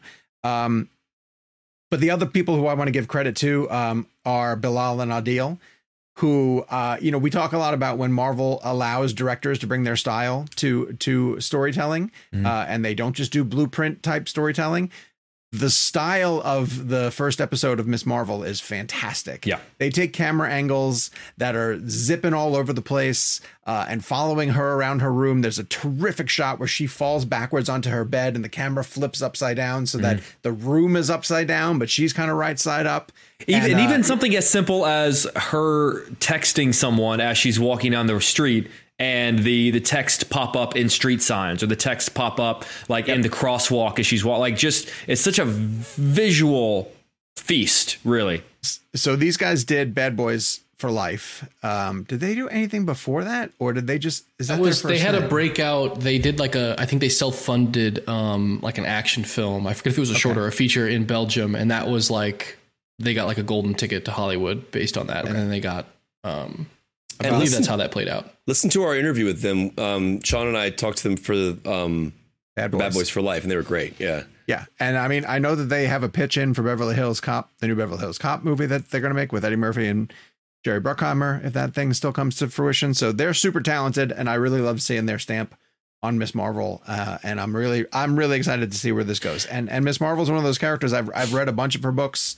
Uh, I think that she's a, a, a cute character. Uh, sometimes it's aimed a little bit more towards teens, um, but that feels like a little bit what this show is. It feels a little coming of age. Uh, it feels like it's coming of age inside of the Marvel universe. I really did like the Muslim aspects that they brought to it. They don't shy away from that at, at all, and they embrace the, that that aspect of her culture uh, and why her family uh, is trying to be overprotective of her. And so I can't wait to find out what happens in later episodes when they if if and when they discover her powers because that's going to be really fascinating. And um, in general, I thought it got off to a really really great start. Yeah. I, uh, you know, I, I've been I've been pretty tough on Marvel lately. I've, you know, I feel like the f- past few titles haven't really been uh, my cup of tea. I, I will admit this is probably the most excited I've been about a new um, Marvel property in in a very long time. Um, to the point where I wanted more episodes after the first two were given to me. Um, I love this character. I love her performance as this character. I love the style. It's so fresh and funny and feels different. It doesn't feel like it was shot on that freaking Atlanta soundstage that they love so much. It feels No, like they were out and about Jersey in Jersey. It feels like they were in Jersey. Everything about it feels real and organic. I like that we're evolving into this world where like the the the superheroes in, in the MCU are now such big celebrities that they have cons and that and that there would be superheroes that that are fans of other superheroes. Like that's how far we've evolved down this this plot. Um, but everything about it just feels fresh from the writing, the direction. There are multiple moments where I uh, like audibly laughed out loud at, at one of the char- every every cast member is incredible too. Like the like her her family, her friends, everyone. And you're absolutely right, Sean. The um, bringing in of, of of her culture and her religion.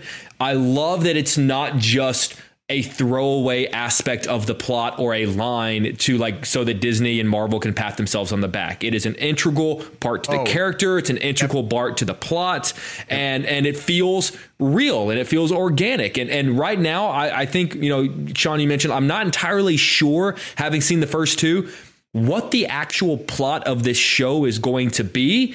But right now, I'm not really that concerned about it because I'm just loving living in her world. And I'm loving getting to know her and her friends and her family. And it's just, mm-hmm. it's genuinely, I mean, I got to the point where at, by the end of Moon Knight, I was having to force myself to sit down and watch it. Like, like Gabe literally was like, Jake, you need to sit down so we can talk about it on the show. I cannot wait to watch more Ms. Marvel. Cannot wait. Interesting. Cool. Yeah, cool. it's a, it's an incre- it's incredible. I I was so over the top, over the moon about what I watched. Um, and like you said about the real settings, it felt real. It felt incredibly relatable and just in terms of being a teenager.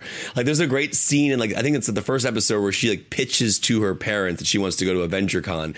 And like every, I, I remember doing those pitches to my parents, like to, like you go in, you like set it up, like you get like, you know, you're trying to like show them that it's okay for you to leave and go out. I just, I don't know. I, I, I know these are universal elements, but I just loved that it felt like a true teenage experience. Now, mm-hmm. and the beauty of it, like you know, you're you're, you're bringing in different aspects of culture, and it it, it really it, it's Adil and Bilal just crushed mm-hmm. this. Like I was like there are like shots in this film that don't need to be oneers, but are oneers. Like there's a simple scene of uh, her character uh, riding a bike with this uh, the actor Matt, um, and they're just riding along this mm-hmm. sequence, and it's just like a three minute wonder of them riding their bikes and talking, and it's like and it it was a shot that probably wasn't necessary, but it was so immersive and real. You know, just riding your bike and without a cut and talking to your friends. That's what life was like when you were mm-hmm. growing up. Um, and for some reason, those little details struck me. Iman Vellani is it's one of the greatest castings I've seen. She's so perfect for this role, um, and it's it's it's honestly just it just gave it made me so excited. It's energetic, uh, it's colorful, like the the it's so beautiful to look at. Just all the different visual effects and um, I don't know. To me, the high school stuff really worked. mm-hmm. Brought this up in our in my interview with her, which I thought was cool. They didn't make the bullying aspect so over the top. Mm-hmm. It was just like a normal part of the show. Like you didn't have like your typical like. Mm. I don't know. It's hard to explain, but she the way she explained it was as if like it felt more natural versus mm-hmm. like an over the top bullying situation that she may have been dealing with in the school at the time. Sure. Um, and also at the same time, I want to give them props for doing exposition brilliantly. And I'll tell you why. At the beginning of the first episode, you basically learn the whole story of the MCU through her perspective. Um, she remember like she like walks you through the entire storyline. Mm-hmm. You guys know what I'm referring mm-hmm. to, right? Yep. Um, mm-hmm. I found that to be really smart, and I generally don't like recap things and like, but like to have a teenager sitting in her room like going through the MCU story and her perspective, that was awesome. And it was actually kind of a, a, a nicely needed recap um, that made me happy in that moment to follow that because it was from a fresh perspective. It was from somebody who was genuinely passionate about what they loved about that story and telling it to us. Um, I thought that was so smart. Um, and just the, the, there's so many things that I think people are going to latch onto and love. Um, and I think a lot of people are going to find everything aspects relatable depending on, you know, it, it just, it just, it works. I loved yep. it. It's my favorite MCU show so far that I've seen. I also, cannot emphasize enough the number of characters who have been introduced in Marvel's Phase 4 um, if you compare it to going back to like phase one, where you met, you know, an Iron Man, uh, a Thor, a Captain America, like now through the different movies and television shows, they're rolling out uh, Kate Bishop, the Kingpin. You know, Matt Murdock is being brought in through Spider Man. Yep. Uh, we're gonna get a She Hulk movie. We got Miss Marvel now at this point. Um, uh, Falcon and the Winter Soldier brings in uh, the U.S. agent essentially.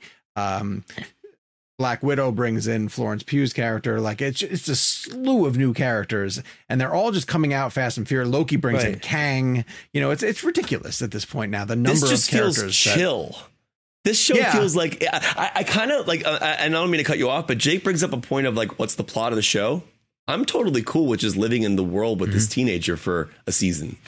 I think it's awesome. I want a villain eventually. Oh no, I'm sure there'll be a villain. You you know she's going to be taken into some scenario. I mean, we've already. I mean, I don't want to give anything away, but she's Ms. Marvel. I mean, I mean, yeah, at the yeah. end of the day, she's a, she she's a superhero, and yeah. and the Marvels is going to be.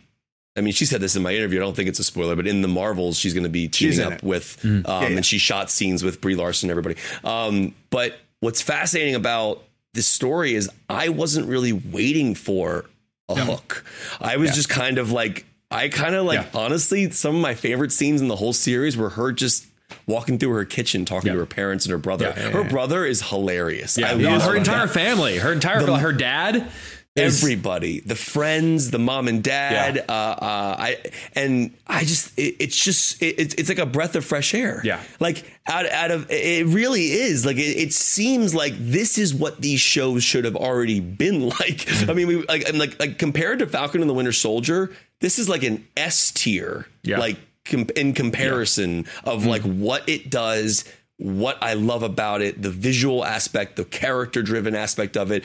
I was more involved in her, meeting her for the first time, than I was with Yeah. anything that happened in Falcon and the Winter Soldier. Th- This is this is what these Disney Plus shows should be. I, I see something like Moon uh, Moon Knight, and I just go like, look, if you wanted to be a movie, you should have been a movie, not not a. Uh, fairly i think inexpensive looking tv show like if you wanted to go all in go all in and just be a movie to me miss marvel is i'm like okay that like if you want to do stuff for disney plus this is what you should be for disney plus Someone said this. This is the. I don't know who to credit this, but it's live action Spider Verse.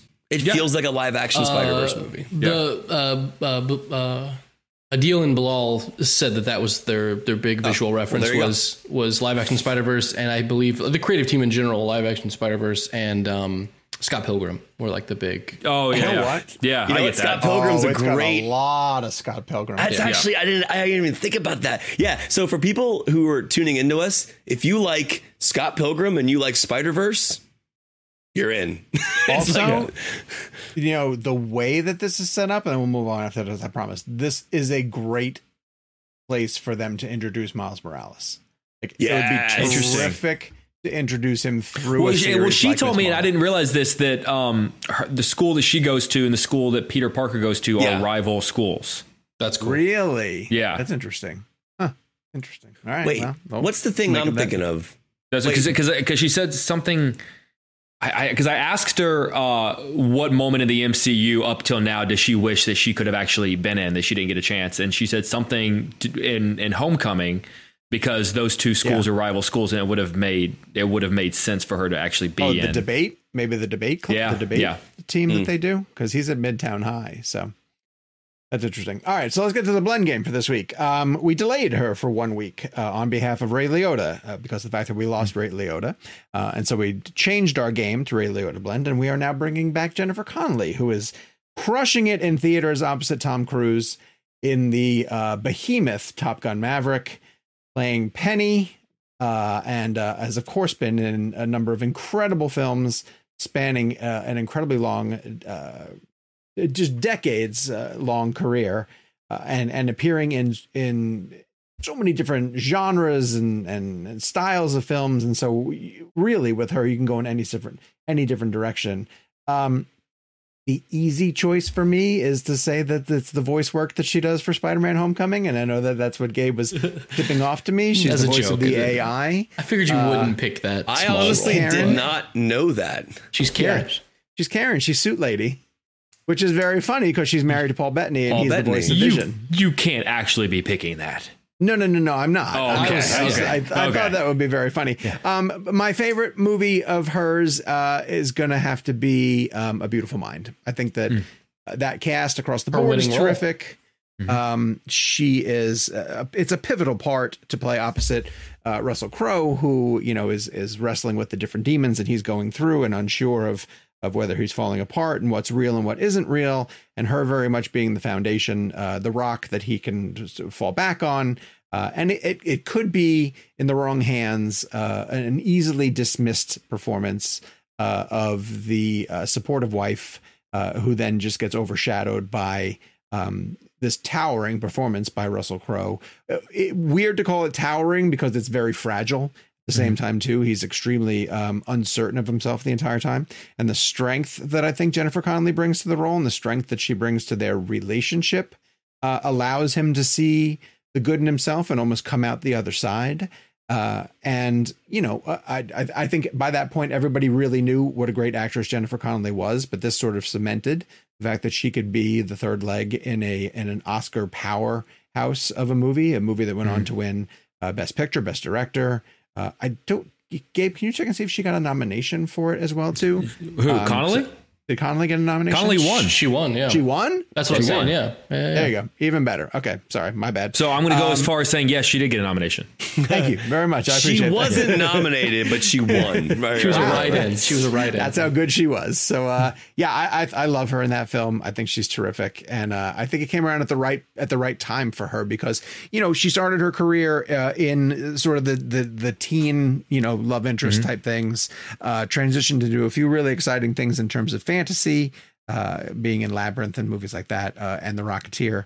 Um, but then really graduated to dramatic parts, and I think uh, Beautiful Mind solidifies uh, my uh, her sort of uh, hitting the benchmark of being exactly where she needed to be. So that's my that is my choice. Kev, where did you end up going? This is a hard one because choosing favorite for the film I'm about to choose is really a, weird. Yeah, I'm sure. So Jake and I are on the Ah. same playing field. So. I'm. I think we both went Requiem for a Dream. But I mean, I. It's a hard movie to call my favorite. It's it's like calling Born on the Fourth of July my favorite Tom Cruise movie. It's like these are like really hardcore, depressing, Sure. really immersive. And I'm not comparing one But, it, the but it's my favorite performance of hers. Like it's, 100%, it's yeah. just it's a It's- unbelievable journey that she takes in a matter Yeah. of two hours. I make that comparison because I'll never see Born on the Fourth of July again, and I don't just put on Requiem just for randomness. But Requiem was a film that came at the right time in my life. I've told you guys the story before. I, I I'll never forget buying that ticket for that film. I was 16 years old. I couldn't get into it anywhere else. I you know faked that I had a college ID so that I could prove that I was over 18 or whatever, whatever it was. Um, and I just remember sitting in that movie and I walked out of it and I said, this should be the movie that they show people for to, to say don't do drugs. Like if I and again, I know you can't show that movie to a, a middle school kid, but if I saw that at a certain time period in my life, I'm not saying that I ever went into drugs, but my, my point being is that like that would have been that would have been the stop. Like that movie completely took you into the life of someone's addiction in that realm and it devastates you beyond belief. And it's not just the heroin, or you know, obviously Ellen Burstyn and the pills that she's on, and the diet things, and the television shows that she's watching. Um, but in terms of Connelly, you know, I think of that film as four leads who go through a devastating arc. Marlon uh, Wayans, who's brilliant, Jared Leto, Ellen Burstyn, and Jennifer Connelly, and all of them equally um, deliver phenomenal performances. Obviously, Connelly's performance is tied. It, it, her character is with Jared Leto, but her arc outside of that is incredible. Um, I still, it still horrifies me to think about what happens to her at the end of that movie. Um, All of them, to be honest with you. But that is that is hands down the best thing I think she's ever done. And Beautiful Mind is a great one because personally, that, that that's my probably yeah, it's an interesting choice. But Requiem, ha- I have to go with it because I've just never. There was a certain level of devastation that that movie put in the pit of my stomach that I don't I don't know that I'll ever feel in cinema again. Like that was a really, really disturbingly raw film, and I mm-hmm. think that not only from Aronofsky's direction and editing, the performances were equally as great as the style. Um, because that movie could have easily been a, a, an example of style over substance, or you know, style over performance. Because it's a very, very heavily edited film in a very specific way. Um, but the performances come through that edit so beautifully, and that's obviously a testament to Aronofsky's direction. But Clint Wow. Mansell's score The greatest Um, director of yeah. all time. but the marriage of Clint Mansell's score with that performance and that story is it's just a it's just a middle ground of it's incredible cinema. You guys It's just- laugh, but he hasn't missed. So I, I stand by. I mean, I, stand by I, I love Aronofsky, dude. I love Yeah. Noah. I don't care. Uh, I love um, Noah. It's Yeah, great. it was awesome. Yeah, but Yeah. um, yeah, Requiem. Um, it's a weird favorite. I've seen it a bunch. It's a weird one though, but it's it's Jake? phenomenal. Jake, it's your Yeah, favorite uh, too. Yeah, I, I'm going to say favorite. The the trajectory, the direction, the like everything that she manages to do in that performance as part of an ensemble. Like it's not even her movie. Like she is a Right. part of a of a four person ensemble, um, and and the journey that she has to make and make it believable and make it work. It's just it's heartbreaking. The the person that you see her in in her first scene versus the person that you see Yeah. in her final scene. When you think about the fact that as an actor, she made that journey in two hours and I buy it. And it's heartbreaking and it's soul crushing. And she just absolutely nails it. Um, you know, the, the, the cool thing about Requiem is I feel like of that ensemble, there is no MVP. It's just whoever you're watching at that Yeah. moment is the most captivating person in that film. Like, and I think that's a moments, yeah. yeah. and and you know she is as good as as anybody else in that film. Um, but it's just I feel like what she has to do, what is asked of her. I mean, you're you're basically. Uh, you know, you're you're asking someone to to to score a touchdown for you, and she's coming back and going, "Well, what if I score three? Uh, it's just uh, she's she's doing far and beyond what what is asked of her in that script, and, and it's just it's it's phenomenal. It's a phenomenal performance, and, and I don't think she's done anything better than that. All right, I'll never Ariel. get that image, the image out of my mind of that Yeah. ending. Yeah. Her her ending, or they're all all four of their endings Yeah. are horrifying, but Yeah. hers was the one that I was like, did I just see that in a movie Yeah, on a big screen? That that just really happened? Like it was, that was shocking, man. All Real right, shocking. uh, Ariel Pace went with uh, Ameri- American Pastoral. John Palmer and The Real World uh, and many more went with The Rocketeer. Mm, Satith, yeah. Satith's Godi went with Labyrinth, and Dino Paulo said Blood Diamond. Satish Godi. Sathish Godi Yeah, said Labyrinth. Dino Paulo said Blood Diamond. So thank Which you I forgot she was in Blood. Diamond until I Yeah, saw so that. did I. Yeah, I wow. forgot she was in that also. Uh, for next week, reach out using uh, hashtag Gus Van Sant Blend. Oh, Good Will Hunting the- too. the films Hunting of Gus Van season. Sant. Jesus, Ben, I'm busy. I'm busy. Uh, I'm busy. Let us know your picks on uh, social media using hashtag Gus Van Sant Blend or email reelblend at Uh, our next episode, the next premium episode at the least, is going to be the IMDb game. So check out the description below for where you can sign up. Follow us on social media at Jake's Takes, at Kevin McCarthy TV, at Sean underscore O'Connell, at Daenerys, at Gabe Kovach, and at ReelBlend. We'll be back next week with uh, some exciting news. So I'm going to end it with this We hashtag have- if it happens. Yes, perfect, perfect. We have three if it happens in the works, folks, at home. Three? We have three? We have. I'm only focused Yeah. on one. We're Yeah. only focused on one, but there's. I mean, there's three by next week that there. we could have. All Some of which pretty cool. One of Yeah. which pretty amazing. One of which is is pretty. And that's cool. no offense to the other two. no. The other one, the no. other one's just you know.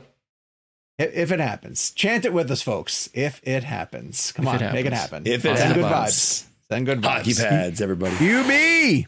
Hoppy pads and Hubie. At Parker, our purpose is simple. We want to make the world a better place by working more efficiently, by using more sustainable practices, by developing better technologies. We keep moving forward. With each new idea, innovation, and partnership, we're one step closer to fulfilling our purpose every single day. To find out more, visit parker.com/purpose. Parker, engineering your success. As humans, we're naturally driven by the search for better. But when it comes to hiring, the best way to search for a candidate isn't to search at all. Don't search, match with Indeed. When I was looking to hire someone, it was so slow and overwhelming. I wish I had used Indeed. If you need to hire, you need Indeed. Indeed is your matching and hiring platform with over 350 million global monthly visitors, according to Indeed data, and a matching engine that helps you find quality candidates fast. Ditch the busy work. Use Indeed for scheduling, screening, and messaging so you can connect with candidates faster. And Indeed doesn't just help you hire faster. 93% of employers agree Indeed delivers the highest quality matches compared to other job sites, according to a recent Indeed survey. And listeners of this show will get a $75 sponsored job credit to get your jobs more visibility at Indeed.com slash podcast. That's Indeed.com slash podcast. Terms and conditions apply.